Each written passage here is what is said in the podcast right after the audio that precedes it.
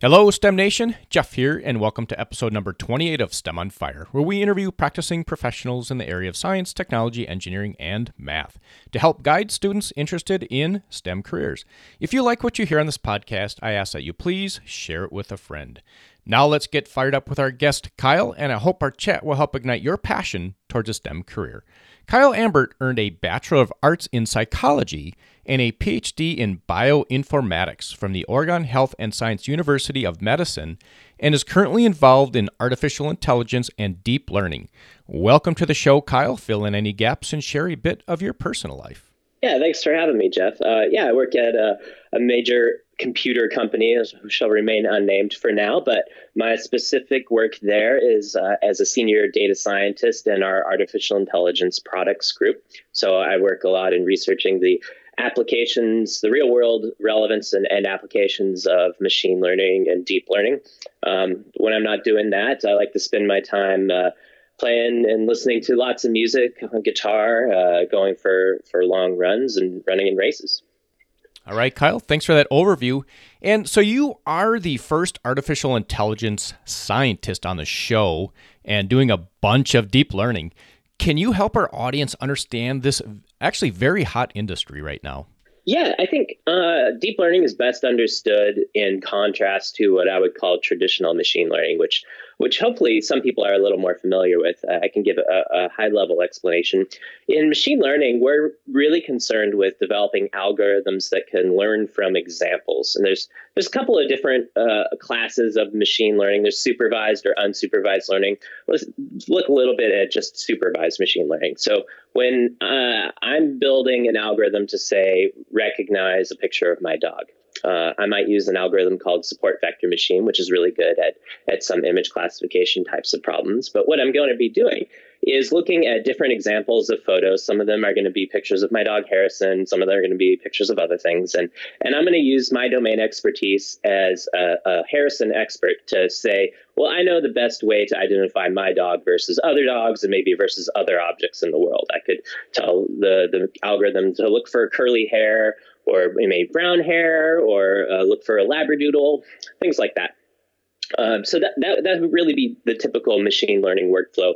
The data scientist is engaged in uh, feature engineering, feature extraction with the data in question, and then ultimately training with uh, labeled examples, uh, uh, an algorithm that we can then use for, for performing real world tasks. So deep learning is a little bit different. Uh, instead of imposing my domain expertise uh, on on the algorithm, uh, with deep learning, what we're trying to do is build what's called a neural network architecture that is best enabled to identify the best predictive features on its own.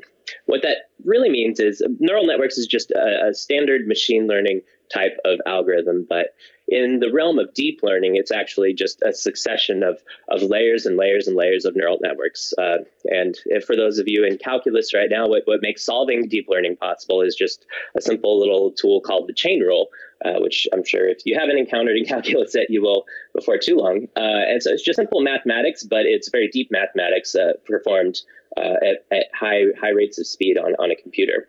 So when we when we construct uh, a neural network architecture or topology, as we call them in the field, in, in, a way that that can actually discover features on its own, what we found is that these uh, types these algorithms trained in, in this way tend to outperform algorithms wherein uh, a data scientist or a scientist is telling the algorithm which features to look for specifically. Okay, Kyle. So you've got a a bachelor's in psychology and a PhD in bioinformatics. How are those two related, and how did each one help each other? Yeah, that's that's a great question. uh, so uh, I, I, would say the the overall theme of my career is. I, I, always just kind of start doing the next most interesting thing to me at any given time. Uh, when I was an undergraduate, I was really interested in the way the brain works. Uh, specifically um, how uh, the brain and drugs interact, both for for treating uh, psychiatric diseases or uh, just the way it just chemically how how the brain just interacts on its own. Uh, and so psychology seemed like a good route to understanding that. I did a bachelor's of arts because at the time I, I actually wasn't very interested in pursuing a career in science. I kind of wanted to be uh, a clinical psychologist. Um, but uh, I joined a neuroscience lab during my undergrad and did a research internship over the summer, and then kind of caught the research bug after that, and uh, ultimately ended up yeah, pursuing a, a more traditional kind of science route. Uh, but when I was applying to grad school, I was still really interested in the neurosciences and um, applied to join uh, behavioral neuroscience lab up at Oregon Health and Science University, uh, where I was studying the neural neural mechanisms of decision making and how drugs of abuse affect those processes. Um, and it was a, a lot of uh, what ended up being mathematical modeling uh, and and a little bit of programming and and that was all great. Uh, but I ultimately ended up developing a, a pretty bad rat allergy, and decided that maybe uh, bench neuroscience wasn't the best place for me at that point. But uh, fortunately, I'd gotten really interested in the computational modeling side of neurosciences. So uh, ultimately, that's what brought me to bioinformatics. That seemed like the best place to uh, pursue what at the time was my next uh, logical step in terms of, of, what I was interested in, uh, which would be looking into the artificial intelligence applications for uh, the neurosciences. So, bioinformatics is neural networks, is that correct? No, uh, traditionally bioinformatics is defined as uh, like computational biology or, or using machine learning or statistical methods to understand the genome. Uh, but a big part of that is just understanding how to do applied mathematical research. Uh, and so, although my degree is in genomics and bioinformatics, my actual dissertation was more on uh, applied mathematics and the neurosciences. All right, Kyle, thanks for that great overview. And we're going to dig in and get into your specific area of expertise. Could you describe what your specific area of expertise is? yeah, well, uh, as a data scientist, I, am sort of uh, responsible for having a, a, deep understanding of the mathematical tools that we want to use to solve problems. Uh, moreover, uh, one of the things that I bring to the table uh, in a project is domain expertise in the area of health and life sciences. Uh, having kind of spent a well, majority of my life, I guess, at this point in healthcare, uh, going back all the way to to my undergrad degree, um, I am particularly enabled to speak the language of physicians and bench research scientists in a way that maybe some other engineers on my team might not be able to, or moreover, to um, uh, equipped to understand the primary literature for the fields that we're working in. So we spend a lot of time in my group working with hospitals and with um, research institutions, looking at uh, genomics or uh, predicting uh, cardiovascular disease based off of various uh, traits.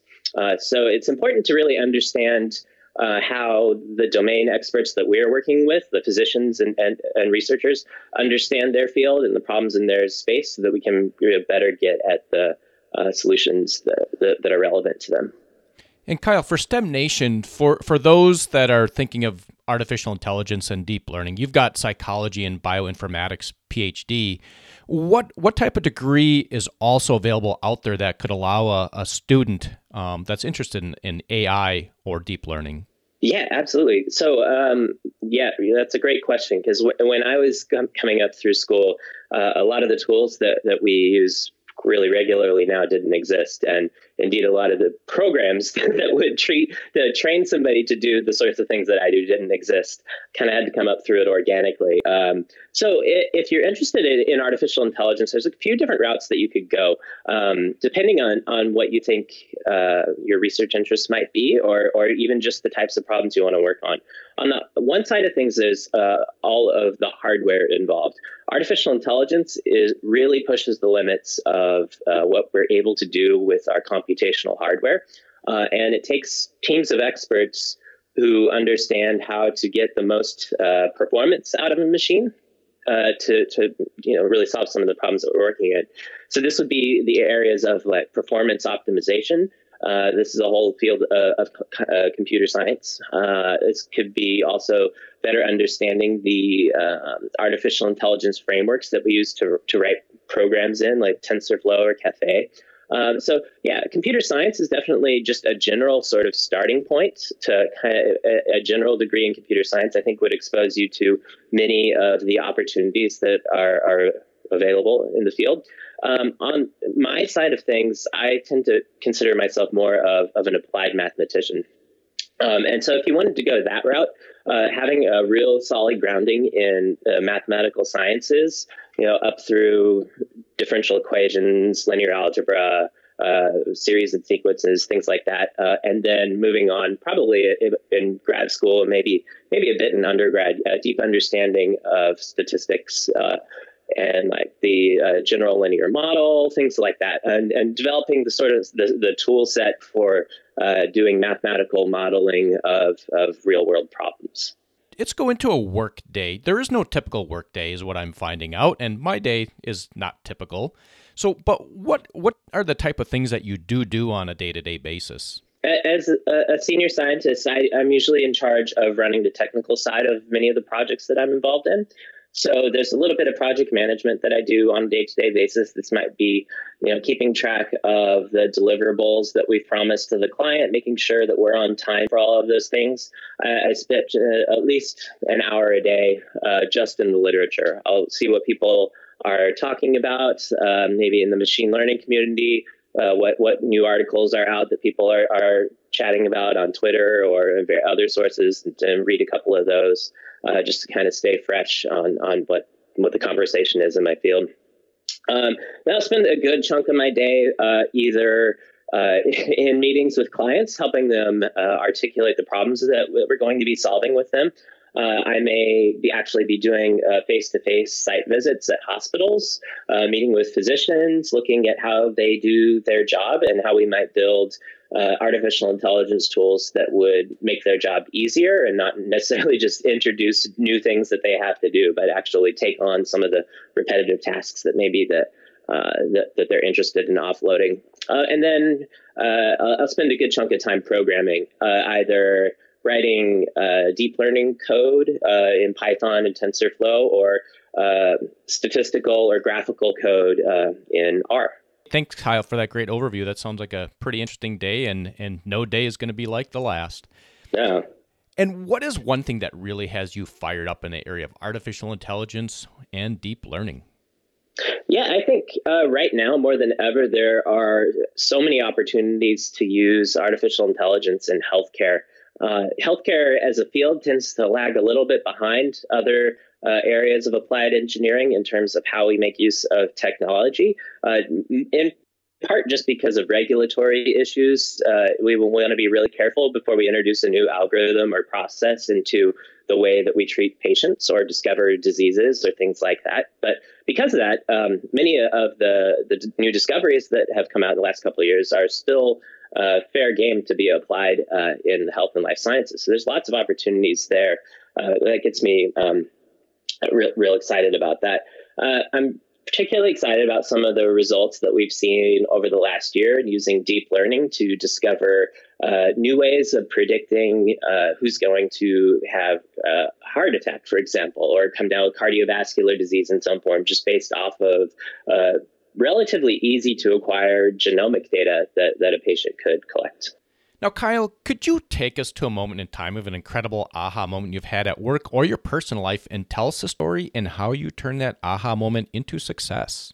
Uh, yeah, I will. I, will have to maybe not go into specifics too much about the actual project itself because we're still in, in process on it. But what I can tell you uh, is I've been working on a project with one of our, our clients uh, in, in the healthcare sector for over a year now. And I've been kind of beating my head against this one mathematical problem for about four months and uh, unable to solve it. We have we have a whole team of people trying to solve it. And I the, yesterday morning got up early, decided to go for a run, and then at the end of my run, I just got this idea like about a new thing that we maybe we hadn't tried. Uh, so I went to work and wrote some new code. Took me maybe 20 minutes, and then tried it out, and it solved the problem completely.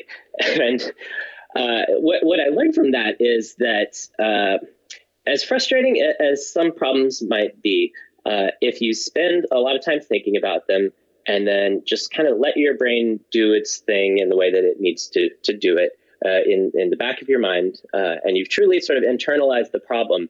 If the solution is there, your brain will, will arrive at it on its own in, in some way. Um, and and it, it, in some ways, that's the most exciting kind of discovery. I think when you work really really hard at something and then and then achieve it that's great. But if you work really hard at something and then are able to surprise yourself with the answer, that's almost even better in my mind. Yeah, Kyle, I'm fascinated the way the brain works as well. Yeah. And something that I maybe you can confirm or deny. Mm-hmm. Um, you know, for STEMers going into college, right? The, some of the classes are really difficult, and I yeah. always recommend that they start their homework early because if they can't solve it, they put it away and they start something else, the brain is going to continue to process that information. And when you come back to it, you'll probably be able to figure it out. Is that true? I, I believe that to be true. Yeah. Um, and that's certainly been my experience, at least uh, later in life when I maybe had uh, a bit more consistent study habits. Uh, yeah, I think it, the, if you can start thinking about a problem when you're fresh, you're going to have fresh ideas to go at it and, and certainly more more tools in your tool chest for how you can attack it, even if it's just leaving it aside and doing something that clears your mind and, and de-stresses you, I think is also, you know, an important uh, approach. All right, Kyle, and we are going to head back to when you were heading off to college to help our stemmers. Sure. What are some things that you wish you knew back then heading off to college that you think would help our stemmers launch into college successfully? If I remember right, back when I was going to college, I was really, really concerned about what my major was going to be. What what am I? What do I want to do? And and those are important things to think about. Sure, uh, it, it's important to have direction in life and and you know set incremental goals for yourself. Uh, and a major is an important part of that. But I think more important is to equip yourself with a, a set of, of academic and intellectual tools to solve problems and to uh, pursue things that are of interest to you. So for me, uh, getting an undergrad degree in psychology uh, in and of itself is not necessarily a recommended career move. If you want to be a psychologist, you, you have to keep going to grad school, uh, get a clinical psych degree, of course. But at the time, I was really interested in psychology. And, and in fact, what I actually used my psych degree for didn't even exist at the time. so uh, I, I think being true to yourself and, and to what your actual interests are but simultaneously being realistic about what you know might come of that. If if you know you're interested in studying psychology then you know if you actually want to work in psychology are you prepared to go the full route? Or are you just really interested in the way the brain works? And then you'll you'll see maybe what the next step is. So being aware of, of what your interests are but also you know realistic about uh, how how those might be used yeah, STEM Nation, you know, any knowledge that you gain is powerful. You'll never know when that'll come into play. I mean, Kyle went for psychology. He didn't he's using that information in a in an industry that didn't exist back then. So thanks for that. And we're going to take a quick pause and thank our sponsor, Audible, who is offering a free audiobook. You can go to stemonfirebook.com to get a free audiobook of your choosing. If you decide to cancel within 30 days, there is no cost and you keep the audiobook. And Kyle, are you ready for the lightning round? I think so. There's no way to know for sure. Uh, we'll find out. What's the best piece of advice you've ever received? Ah, that's easy. Uh, my my PhD advisor, Dr. Aaron Cohen at Oregon Health Science University, um, his advice to me early on in my research was: if you don't write or publish about what you've done, it doesn't count. Uh, and he was exactly right. Uh, you can spend a ton of time researching something and even find an important discovery. Uh, but unless you go out into the community and tell the other scientists about what you've done in a way that can be traced back to you, uh, it, it, may as well have never happened. You're researching in a vacuum. You, you ha- uh, research is is a conversation, uh, uh, at least in my mind, and uh, if you don't communicate with other colleagues in the field, then uh, you're just sort of working there on your own. It's it should be collaborative, and you need to communicate what you've done. And what is a personal habit that contributes to your success? Oh yeah, running for sure. I can I can say with confidence now.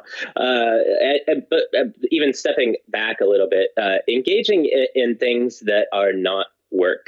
Uh, it, it's important, particularly uh, in in STEM fields, which are can be kind of taxing on your mind, to give yourself a mental break, even though it might seem like it's not productive. Uh, there's work that's being done there, uh, and it's important to be well rounded and, and healthy in multiple aspects of your life. And what would be a favorite internet resource or phone app, and why? Oh, phone app? That's pretty easy for me. I listen to a ton of podcasts, so it's got to be the podcast app.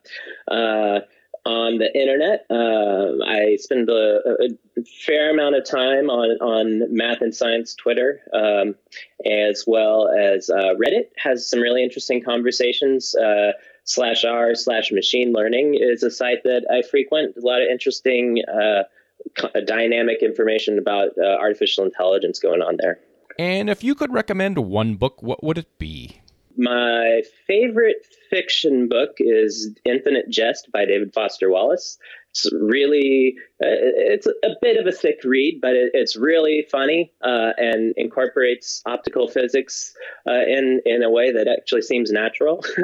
Uh, so I quite enjoy that book. Uh, in terms of um, in in my own field, I'd say right now I'm really uh, been enjoying the deep learning textbook from uh, Goodfellow and Bengio. All right, Kyle. And as we wrap up here, can you share a parting piece of guidance for STEM Nation, and then we will say goodbye.